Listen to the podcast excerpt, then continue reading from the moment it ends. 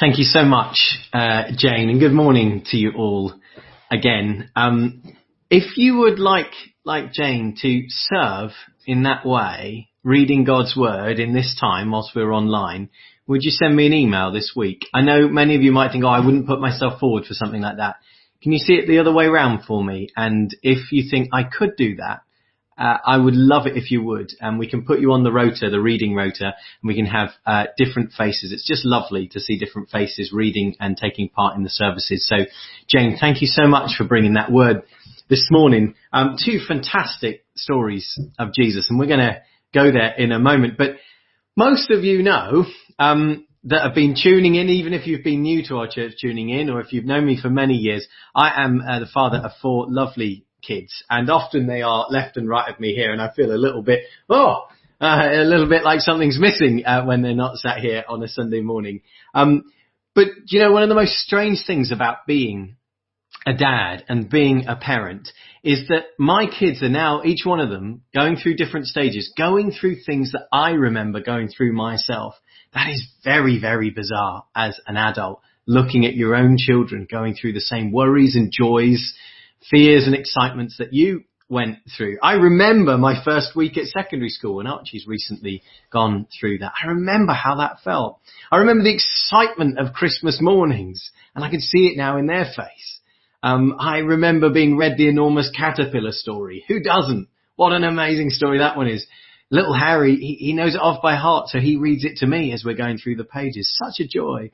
I remember what it feel, felt like to wear clunky black school shoes or the joy of riding my bike around the park and feeling really big and grown up and watching kids TV on a Saturday morning or speaking of being really grown up, my first trip to the corner shop or the first time I chewed gum, how mature I felt chewing this minty gum. Um, and they're all going through it and it's just lovely to see it. But here's the thing. I also really remember church. Because I was brought up in a Baptist church, Taunton Baptist Church, just down the road. And I remember all the older people being so much bigger than me, um, and standing around drinking cups of coffee and talking. And I remember looking up at them and sometimes, most of the time, getting a lovely smile back. Occasionally being told off for taking too many biscuits. So clearly nothing changes. Every generation of children, that is your task, to sneak as many biscuits as you can without the grown-ups going, oh, excuse me, that's one too many. Um, but actually church for me was a safe place. Church for me was a warm memory and the kindness and love shown to me as a little kid by those grown-ups and by that family still means so much to me. It really does. Church was a family, a big, odd, far from perfect family, but a loving family nonetheless. And as a little kid, I got that. I knew this. And I want to say to you, my kids get that also about our church family. But there's one thing that they're experiencing now, of course, that I never experienced and none of us experienced, even if we were brought up in a church. And that's what we're going through now. A period where church can't gather in person, or at least certainly not in the way we want to. Certainly not in the way we almost feel we need to we have to gather online. Now, even in this difficult period, my kids still want to come and, and take part and contribute in person online. Now, I don't put them up as a prop. If you're ever wondering, no one's ever accused me of this, but if you're ever thinking, oh, what's Matt, you know, does he make his kids, you must come and sit next to me and do that. It's not like that at all. I simply say to them, do you want to help me this morning? Say hi to people. And I get an enthusiastic yes. And you know, I'm humbled and so appreciative, particularly those of you who are more elderly, and I've had a few more this week who've sent me a message to say how much it means to you seeing my kids just messing about and being there and being present on a Sunday morning. And you've wanted me to thank them and I've passed those thanks on to them each time. Of course they don't really understand how much that means, but, but, but they realize that they're loved and they're appreciated. Um, it's not that my kids are special. It's not. Um, they get special treatment as pastors' kids. It just so happens that they're at home uh, with me here, and when we do church at home, it's natural, just like when we do church when we gather um, together physically, that they're around and they want to take part because all of our children in church are hugely important, hugely significant. They're cherished and a loved part of our church family. And honestly, if you could see what my kids have been up to today with the Cosmic team, Ali on the screen teaching them how to make crafts. They've got Harry's out there cutting little circles out with these spinny things. They've got lamps about the light of the world. They're making crafts. They've got these amazing bags full of stuff. They realize that church cares. And I want to thank every single person who's still leading our children's work and our youth work so amazingly and so creatively, particularly Ali, um, and, and those you've headed up to do these amazing packs that all our kids have received. But even though we've got that, we still do like a kid's song and a kid's bit or an all age talk in our services, you might think, Matt, why do you want to do that? We could just drop that bit during this time, surely. But no. Even though we have the most fantastic kids provision, which is far better than anything I could do on here, I think it's really important that every child still realizes that this isn't the adult bit and, and their bit is, you know, they're not really included, but that, that church is something that they are valued in, they are loved in, and we care about them. And I'd still do it for us guys, even if the kids went, no, I'm not even going to tune into the first bit. We still need to be a family who is prepared to hear the word of the Lord spoken in such a way that a child can understand. To go back to the simple basics sometimes. We still to be a family who don't take ourselves ever so seriously and religiously that we wouldn't dare stand up and be a bit silly and do a silly song and have some actions and laugh and joke and cheer. And I love the fact that that's who we are as Creech. And doing those little bits keep us in this season the family church that we are, or rather the church family that we are. And as Mig said, next week we have a family service, which I'm looking forward to. Now, it's so important to remember, folks, in this season that we really are, as Mig said, church family and that we're all in this together. Because I know many of you will be finding this season personally tough. And I want to say I am too. It is not easy. This is not how church uh, should be or how we want it to be or how we need it to be. But the thing that we have chosen to focus on most of all is that we're in this together. And that's why we do church in the way that we're doing it. Church at home as family together. Because I know that some of you might be itching to go back to a building and find a way and just have 40 of us sat, separated, whatever, but, but 90% of people either don't want that right now or can't access that right now. And so at the moment we're making our choices for those, the vast majority and the majority of folks who are part of our church, whether that's the older or the vulnerable or those that could make it or can't make it, those who are prepared to come or not, we're making the decision together in a way that we're all able to access, or at least the most of us are able to access this way of doing church. And it is odd, but it won't be forever. And whilst it is, it is for each of us to still commit the time to come expectantly, as Tony said, to come with joy and expectation to meet with Jesus in this way. I know if you're anything like me, you can't wait to the day we're back together. I can't. I can't wait to hear all your cheers and laughter, your singing and your celebration, but that day's not yet. Uh, but that day will come and until that day, it is Jesus who we focus on. It is loving one another and including as many as we can that we're focusing on and encouraging one another and staying together it's not just about what I want or you want. It's about this church family together and loving one another, which is what makes our community so special. Now, for those who are really itching to do something, can we do something physical? That lovely um, outdoor uh, picnic we did. I just want to say to you, we are working hard on exploring some creative ways, uh, particularly in the Advent time, where we might be able to gather in different ways and do some things that will really help folks that are uh, in need of that more physical gathering. Um, so just watch out for that.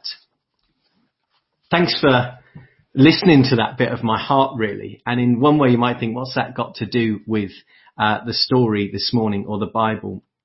Well, I want to say to you that the thing that's holding us together in all of this and the thing that will hold us together is not a thing at all. It's a person.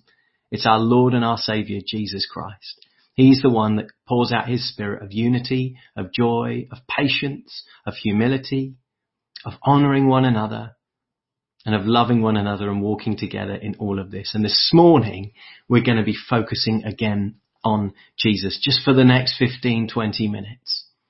And I want to talk to you this morning about one of my favorite Jesus stories. It's not my total favorite. That's the calming of the storm. Uh, and we'll talk about that in a few weeks time. I've, I've, put myself down to preach on that, so I'm excited about that. But this is one of my most favorites. Um, we had two readings this morning by Jane, and that was right. But I realized I just want to focus on one this morning. And next week in our family service, we're going to focus on the second story. And the first story, speaking of childhood memories, is one of the ones that I totally remember being read as a kid by my parents because it's one that sticks in your mind. Think about the stories in the Bible that stick in your mind as a kid. Daniel in the lion's den, I could picture the drawing of the lions, ah, and then suddenly they're friendly with him and he's snuggling next to them. Like, that's brilliant. And Noah's Ark and all the others, but this was one of them.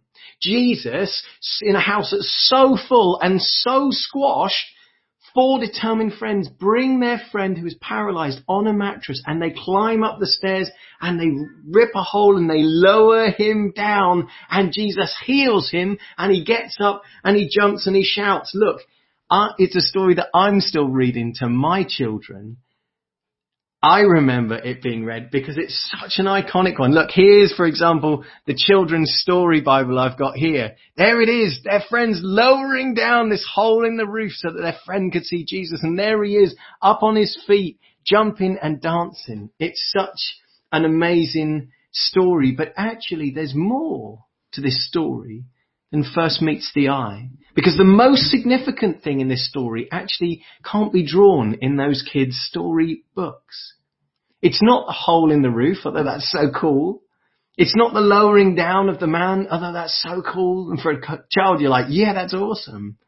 It's not even the bit at the end where the man gets up and is healed and is jumping around, although that bit is so precious and so awesome. Most important thing we discover in this story is about who Jesus really is. That he's not just a teacher or even a healer, but he is in fact the sinner's savior. The sinner's savior. Well, let's have a look at this story and let's start by looking it through child's eyes, if you like, if you would with me. And I want to start with the growing excitement, if you could bring that up, Richard. The story starts with people hearing that Jesus was nearby. His fame was so enormous now. We read in the previous chapter, it's partly the leper's fault. The leper was healed. He said, don't go around telling everyone and he, at that time, didn't want to be just known as this sort of miracle showman. He wanted people to understand deeper who he was. But hey, the leper went round, told everyone anyway. And now Jesus, even when he wanted to be on his own, couldn't get space alone. People were always crushing in.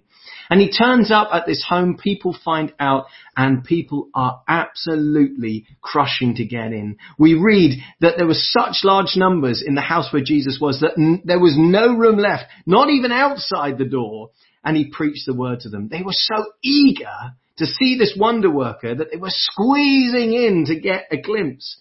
I don't know if you've ever been to London pre-pandemic and gone on the underground at rush hour and, and you cannot believe how many people are in that train? Literally people are like this and like in somebody's armpit and in somebody's elbow and, and sort of squashed in and someone's got half their leg out the door and then the door's closed and you go, oh, and then somebody else quickly puts a hand in, stops the door, opens it, and then they squeeze in. You think, surely there can't be anyone else on this train. And it was like that. They were rammed in to see Jesus. It's an amazing scene. What's going to happen? They want to see what this wonder worker is going to do. And they were all with bated breath. What's Jesus going to do next? Let me see. No, let me hear. Let me get out the way. I need to see Jesus. This moment is full of such potential and tension and excitement when you read it as a child and even as an adult. And as we read, the tension and the excitement only rises. For now, four men come carrying a man on a mat, presumably their friend or relative, someone who was unable to work, someone who was paralyzed. And they had one thing in their mind. Get him to Jesus. The wonder worker, the miracle man, the healer, the teacher. Now, We have no backstory. Mark doesn't give us much details. It's one of his characteristics as he writes the gospel. He just paces it through, as we said. But it doesn't take much to imagine just how painful and difficult this paralyzed man's life had been. How often he probably had prayed for healing just to have his hopes dashed. But we do know also in his culture just how difficult everyday life would have been. Without medical care, without any form of social security, how he would have been ostracized, excluded, judged, unable to earn or be accepted in society at that time. He would have been considered an outcast who had no hope. But hey, he had these four friends who had not given up on him. And now there was this glimmer of hope. Jesus was once again nearby and they weren't going to miss the opportunity. The great healer was here. So with a mix of desperation and faith, his friends have decided they're going to take him to Jesus. But of course they couldn't. The house was rammed. And so we're told they come up with this brilliant plan uh, they're presumably the only people that have ever come up with this plan because it's the only time recorded in the Gospels. There is a flat roof above, as there would have been back in that day, accessed probably by steps or a ladder externally. And this flat roof would have been hot and dry and sealed by, by mud, um, sort of twigs and mud, all sealed to keep it uh, weatherproof. But it's where they would have dried figs and raisins and maybe even sleep up there in the summer when it was so hot. But for them, they were there on this roof for one reason, to make a hole in it to see Jesus. And so they began to pull at the dried mud and the branches that held the roof together, and now they make a hole big enough to lower their friend down. And you can imagine the people inside looking up going, what on earth is going on? Will you stop that? Send someone up there. Stop them doing it. For goodness sake, as bits of twigs and mud start falling on their heads and maybe even on Jesus's head, you can imagine people would not have been impressed. Stop it. Clear off. We're trying to listen to Jesus here. But the men were so determined, so full of faith, they kept going. If anyone was going to stop them up there, they were just pushing them off. Leave us alone. We need to get into Jesus. And with all that determination and faith, they finally lowered their friend down through the hole on the mat that he was lying on.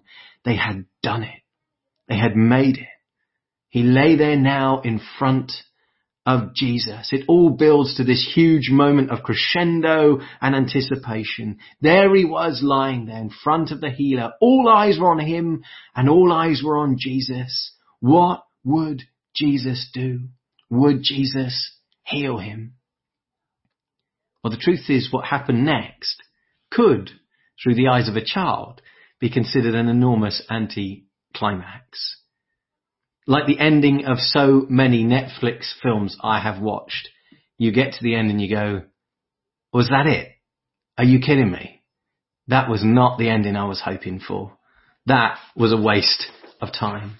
Because we read at first when Jesus saw their faith and determination, he said to the paralyzed man, son, your sins are forgiven. Is that it? Is that it? After all they've gone through? You get the impression that if the story finished here, they'd have walked away disappointed. And indeed, from a child's perspective, we probably think that nothing really much has happened at all. I could say that. You could say that, right? But actually, we need to realize that the single greatest moment of all in that man's life had just taken place. In that moment, he had been forgiven. In that moment, Jesus declared he was now no longer separated by God, from God by his sins. Totally unconnected to his paralysis. It's quite clear the two things are unconnected here by the way Jesus deals with them. His friendship with the one who made him and loved him was now in that moment restored. And actually far from being an anticlimax, this moment caused the height of indignation from those uh, religious scholars probably come to check out Jesus and check out this sort of celebrity healer. For them, who got an inkling of what he was suggesting by saying this, this was utter blasphemy. How dare he talk like this? Only God can forgive somebody their sins. In, indeed, scripture says that so clearly. They were right. It is God alone who has the authority in the book of Isaiah to declare, I, even I, am he who blots out your transgressions for my own sake and remembers your sins no more. This is God language. But now Jesus was saying it. Son, your sins are forgiven. Can you hear it? Can you hear just how huge this moment actually was? In one short sentence, Jesus was actually declaring that he had the authority of God. And the truth is, he does. Because don't doubt it for a moment. If you're tuning in this morning, Jesus has the authority to forgive sins. He's not just a great teacher, though he is, or some gifted healer, though full of the Holy Spirit, he exercised the healing ministry like no one else has ever before or since. He is not just an inspirational historical figure or a modern day inspiration for us. He is not just a mighty prophet or even some great archangel as some would argue and try to defend. No, the Bible makes it utterly clear. Let us not doubt it. He is the one through whom and for whom all things were made. He is the Alpha and the Omega, the beginning and the end, the one who is eternally always there with the Father. Jesus is the one who blots out our transgressions and remembers our sins no more. He is the sinner's savior. And if he were simply a man, the charge of blasphemy was totally and utterly deserved. But here in this crowded house 2000 years ago stood the one who had eternally existed as one with the Father and the Spirit, our triune Trinity, God. The one who came from heaven to step into our broken world was now standing here before this man. Here was the one who lived the utterly perfect life that we could not live, but then chose to die the brutal and awful death that we deserved so that all of our sin and shame and all of our mess and guilt could be put on him and be paid by him. And the punishment the Bible says that we deserve was taken on by him. Yet even death itself could not hold back this one who had declared these words. Death could not hold back Jesus. He chose to lay down his life, we read, and then he took it back up, rising again to life, vindicating to all beyond doubt that all authority in heaven on earth was his. He was who he said he was. And that authority will forever be his to the glory of the Father. And so at his word, in that short little sentence spoken, would you just pop the sentence back up for me, Richard? Something colossal actually just happened. Son, your sins are forgiven. And this man's life is transformed forever as the weight and the darkness and guilt and chains of his sins are now gone. And he is made an accepted and loved child of God. It was too enormous for anyone there to truly comprehend what had just happened in that moment. I certainly didn't get the weight of it as a kid, but almost everyone who was there would have missed it. But for those who even got an inkling that he might be hinting at that, they rejected it wholeheartedly as deluded and dangerous nonsense. Yet Jesus simply says to them, which is easier now? It's a beautiful moment. To say to this paralyzed man, your sins are forgiven, or to say, get up, take your mat and walk. But I want you to know that the Son of Man has authority on earth to forgive sins. So he said to the man, I tell you, get up, take your mat and go home. And he got up and he took his mat and he walked out in full view of them all. And this amazed everyone and they praised God saying, we have never seen anything like this. In this most wonderful conclusion of the story, Jesus proves that when he speaks, all heaven and earth moves, just as in the beginning in Genesis, when the word of the Lord is declared, it becomes, it happens. And that's the same today. When he speaks today, it still happens. When he declares something, it is true. When he says breakthrough occurs, one word from him can still transform a life forever can transform your life and my life. It has already transformed mine. Get up, he says, and the man does. And this is the point that the people are amazed. This is the moment that they were all coming for. This is the moment to see the great spectacle, the healer at his best. But we are reminded in this moment that our physical health matters to God. And I want to say to you, your mental health matters to God. Emotional health matters to God too. Indeed, as Christians, we're told in the Bible to pray for healing, to believe for healing. And sometimes, as we heard last week in Catherine's testimony, God breaks in in the most amazing way and we see healing just like that. We must not ever doubt in miracles or healing or the touch of God's Spirit that sets us free from pain and bondage and gives us a peace, all, above all, a peace beyond understanding. These are all experiences that we as Christians can enjoy as foretastes of the kingdom to come breaking in now. And so we press in as God's people and as a church, as Creech Baptist Church, we press in to see more and we pray knowing that prayer is powerful and that the name of Jesus has authority to break every chain and we trust and we wrestle and sometimes we see great breakthrough, yet sometimes we still don't. For we also know we live in a time when the fullness of God's kingdom is not here yet. And so for many of us, for many of you, we just keep trusting. Even through the struggle, even through the disappointment or the pain. Yet as we keep trusting Jesus, we discover something amazing. That God's love and His grace is sufficient for us that he is still and remains and ever will be our strength and our presence and our comforter and our joy and our peace who gets us through each day and each season until we see him face to face and he wipes every tear from our eyes. And there is no more illness or dying or suffering for the old things will have gone and the new things will have come. These words are true, Jesus says. Write them down, he says in Revelation. And because he said that, they will be.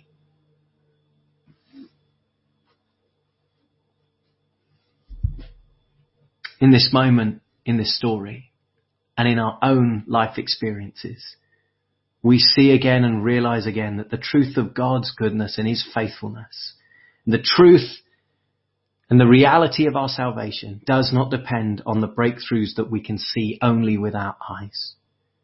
Indeed, here in this amazing story, Jesus makes it clear that God's love for a person and his desire and ability to totally forgive them does not depend on their physical health. I think Jesus could have stopped right there.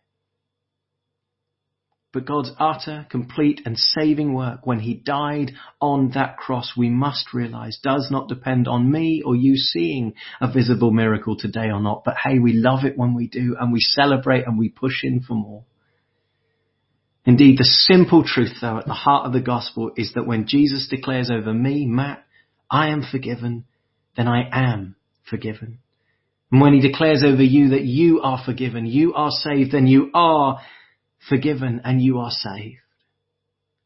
And this is the single most wonderful and significant miracle in any of our lives, the miracle of salvation, where a life is transformed eternally and forever.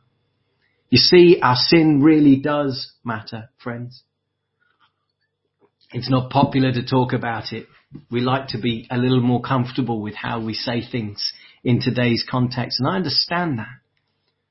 But the Bible makes it clear our state, our sin without Jesus separates us from God. No matter how good or kind or lovely we might be, and the good things that we do. It's not about that.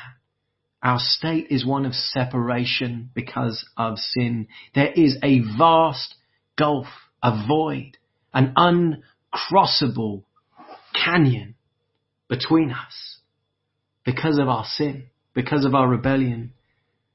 It simply means we cannot be in relationship with a holy and perfect God even though he still loves us and loves this whole world more than we could ever imagine. He made us in our, in his image.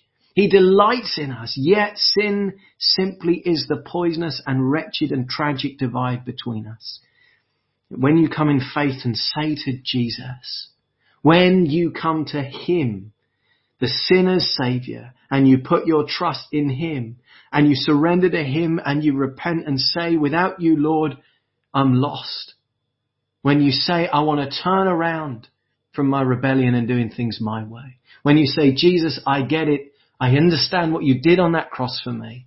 And I want to give my life to you now. Come and be my Lord and my Savior. Then in that moment, you are forgiven and the divide is gone because that sin is gone. The Amplified Bible emphasizes it like this in Ephesians 1 7. In Him, Jesus, we have redemption. That is our deliverance and our salvation through His blood, which paid the penalty for our sin and resulted in the forgiveness and complete pardon of our sin in accordance with the riches of His grace. In that moment, the chasm is gone. The void is closed. The sin, the wretched stench of it is gone forever because it was paid for. It was all on Jesus on that cross. Friends, if you're tuned into this this morning and you're somewhere still exploring who Jesus is, even if you've been to church for many years, I want to say to you this morning, this morning is the time to say yes to Jesus and to know for yourself the greatest miracle that will take place in your life. The miracle of salvation, the miracle of being saved, of being forgiven and becoming a child of God. Can I really have a friendship with God? You might say, I want to say to you the answer is yes, because of Jesus. Can I be saved? Yes. Can I really be forgiven? Yes. Yes. Completely. But you have to turn to Jesus, the sinner's savior. This morning, if you love Jesus, but you're struggling with realizing that you are forgiven, if you have already prayed that prayer, if you've been following Jesus for many years, but sin and guilt still hold on to you or the or the sense of unforgiveness or shame or darkness still seems to haunt you or hurt you or hold you back, I want you to hear Jesus' words spoken over you today. Son or daughter, your sins are forgiven. Let it go. Its power is gone now because of Jesus. Be free. Understand this morning and celebrate from your hearts, friends, that we are forgiven. The creator and sustainer of all things has made it so and has declared it so. So I want to finish now as we are going to finish by singing an amazing song about our forgiveness and dwelling on it again and celebrating it again. I want to finish with two really interesting questions just briefly. The man's forgiveness and the man's healing. What did both of these things have in common? Well, the answer is restoration. His forgiveness brought restoration with God and his healing in that time, in that place, in that society brought restoration with his community. Because we often think that Jesus' healing is just about being healed or the physical change, but it wasn't. Going right back to the story of this man's life, this healing will now have enabled him not just to walk, but to be accepted again in his society, to be considered uh, again with dignity in his society and to be restored to his community uh, and dignity and self-worth in his own eyes and in the eyes of others. But yet I want to say we must always remember he always had those things in the eyes of Jesus. He always deserved those things from others. To Jesus, here before him wasn't an outcast because of a disability, but here before him was someone truly treasured and loved by God, someone made in his image, someone who Jesus loved so much he would go to the cross to die for. It's a reminder to all of us who follow in the footsteps of Jesus that we are always called to be a people who show others their true value, their dignity and their love, just as Jesus did, no matter who they are or what they're struggling with or what others in society may think or say about them. Jesus was trying to teach society back then that they'd got it all wrong. They thought if you had issues or a disability, then you were out. Jesus is saying no, he's helping them to see the value of the person. He's turning it on its head. This man was no less loved than anyone else, and he was also no more or no less in need of forgiveness than anyone else. Perhaps you struggle with an ailment. Perhaps you've been wrestling all your life asking for healing and you've not received that breakthrough. Perhaps it's something big. Perhaps you're bedridden. Perhaps it's just something that others can't notice, but it's something that you carry and struggle with. In fact, all of us carry something. I want to say to you, Jesus teaches us that each one of us, you are just as deeply loved as everybody else. And your salvation, your forgiveness has been declared utter and complete because of Jesus. And so as a community, we want to be a community that seeks to show and recognize that love and that honoring of one another above all else. And we'll be looking at that again next week. I'm excited by our family service. But my final question, and this is very short, is which, if you had been there, would you have been more impressed by? I wonder, to me as a child, it was all about the man standing up and going, yes. And you know what? That was so significant. It transformed his life because he was included again and loved again. But I want to say, if church gets it right, that transformation, that miracle has even happened, even if we don't see it physically, because everyone is included and loved. But the thing that was even more significant, if I dare say it, was the thing that we can forget just how huge it is. That we are forgiven. Even as we struggle, even in the midst of this coronavirus pandemic, even though we don't know why God can't just flick his fingers and get it all sorted, we know. Even when our minds or our bodies may fail in this life, the enormous truth is that you and I are forgiven by God, even though we rebelled against him. Though our sins were like scarlet, they are now white as snow. Though they were red as crimson, they are like wool. Son, daughter, Jesus says, never ever forget what I've done for you. Your sins are forgiven. Our time is up, but let's pray for a moment and we're going to sing our final song and I invite you in that song just to get right with God. Just to take a moment now to realize again the enormity of what he's done for you, going to that cross for you and for me, to realize that it requires us to turn to him and to say, Jesus, forgive me. Jesus, I'm sorry. To repent, to turn around and to put our trust squarely in Jesus, to invite him into our lives and know in that moment, everything changes. You become a new creation, the Bible says. You are forgiven. I'm just going to lead this prayer and if you've known Jesus for a long time, I invite you to pray it. But I want to say especially to you this morning, if you're tuning in and you just sense as I'm speaking now, now is the moment. I want to say to you, there is an invitation from Jesus now this morning to pray this prayer for the first time and say, yes, I want to be forgiven. I want to be set free. I choose to follow Jesus for the rest of my life. You can do that right now. So let's pray together.